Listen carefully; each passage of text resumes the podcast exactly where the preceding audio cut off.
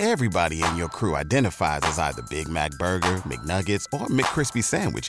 But you're the Filet-O-Fish Sandwich all day. That crispy fish, that savory tartar sauce, that melty cheese, that pillowy bun. Yeah, you get it.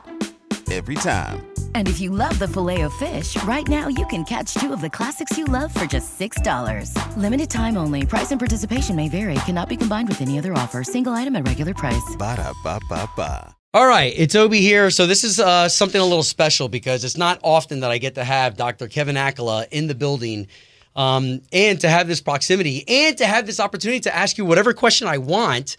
But I really appreciate you because for people who don't know, Ruthie, you can come on in. For people who don't know, I have had open heart surgery twice. You did my surgery back in 2009 and then we had to do it in 2018 because of the specific piece that I went for. So first I want to go back to, because this video is important for anybody who's watching, there are individuals who you may feel amazing. I didn't know. I didn't know that I had a defect in my aortic valve. I had no clue until my primary care doctor told me that I should see a cardiologist. That's what led us to meet.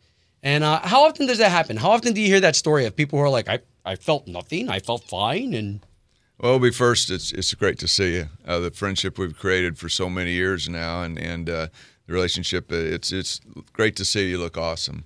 Thank you. And it's not that uncommon that people, they don't know they have a problem because they're status quo. They say, well, I'm a little short of breath. Well, I just went out and ran, or I worked out.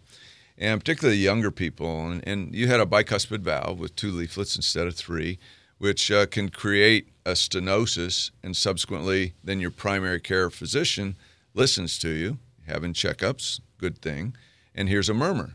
Goes, okay, we need to investigate this more, which led to an echo, and they saw the abnormality of the valve. This valve doesn't cause symptoms. It's the deleterious effects of the valve either leaking or being stenotic or not opening normally that causes the muscle to become defective or thickening or weaker. That's when you get symptoms. But if you wait till then, now you've got a muscle that's pretty much worn out. Wow. And some of it remodels, but not always. So particularly in younger people like you, you're still young. We've gotten a little older, but we're still young. It's important because we want to preserve the left ventricular function, or the side of the heart that pumps blood to the rest of your body. So that's why it's important. And, thank God, someone listened to your heart and heard the murmur and led to us proceeding. And I think that, there's the valve choices. We talked a lot about those. Initially, you kind of wanted a tissue valve, and so you wouldn't have to be on a blood thinner. And, as we talked, there's kind of a finite longevity of those valves, particularly in younger people. Yeah.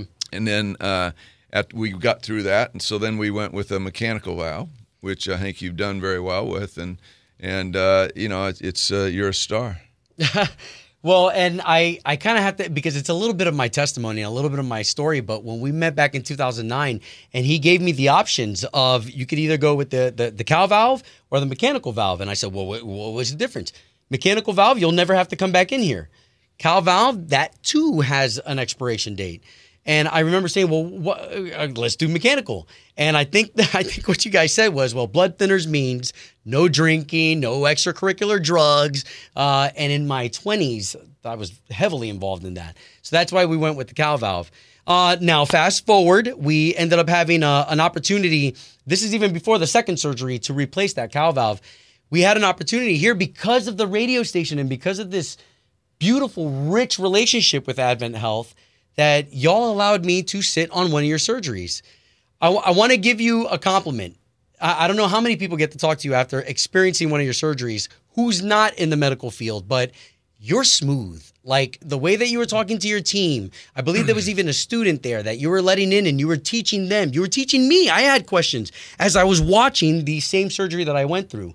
So I think that's amazing, and that's what helped propel me into a better scenario when I said, okay, we're going to do the mechanical valve this time. It's had some improvements, and I can't wait to see my doc again. Now I've seen it, and you've got the same team that worked on me before, so there were a lot of really nostalgic moments. So I really appreciate that. How many opportunities do you get to have reunions with some of your past. How many people have you worked on by this point? Yeah, first and foremost, I appreciate the kind remarks, and it's very heartfelt.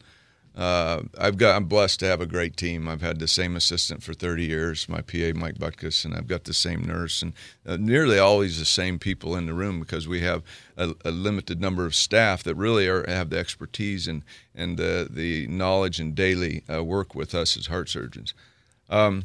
So that means a lot. And you know, with the students, you know, we were all students once.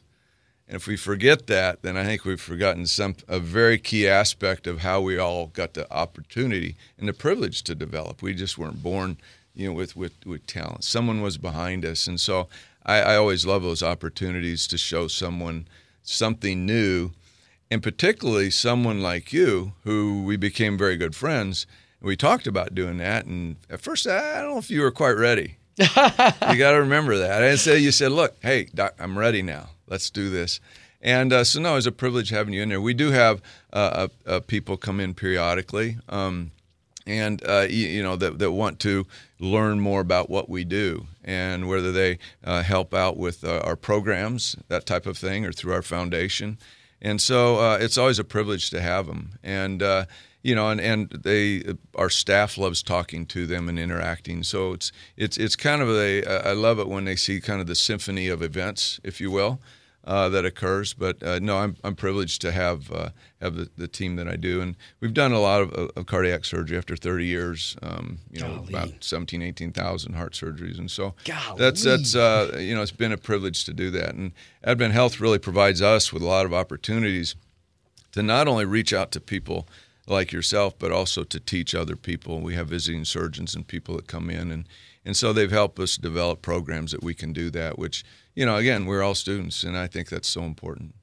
Well, I hope you don't mind. I'll just launch into something just quickly personal, just because we get to see the professionalism. You know, there's obviously an era of wisdom coming from you.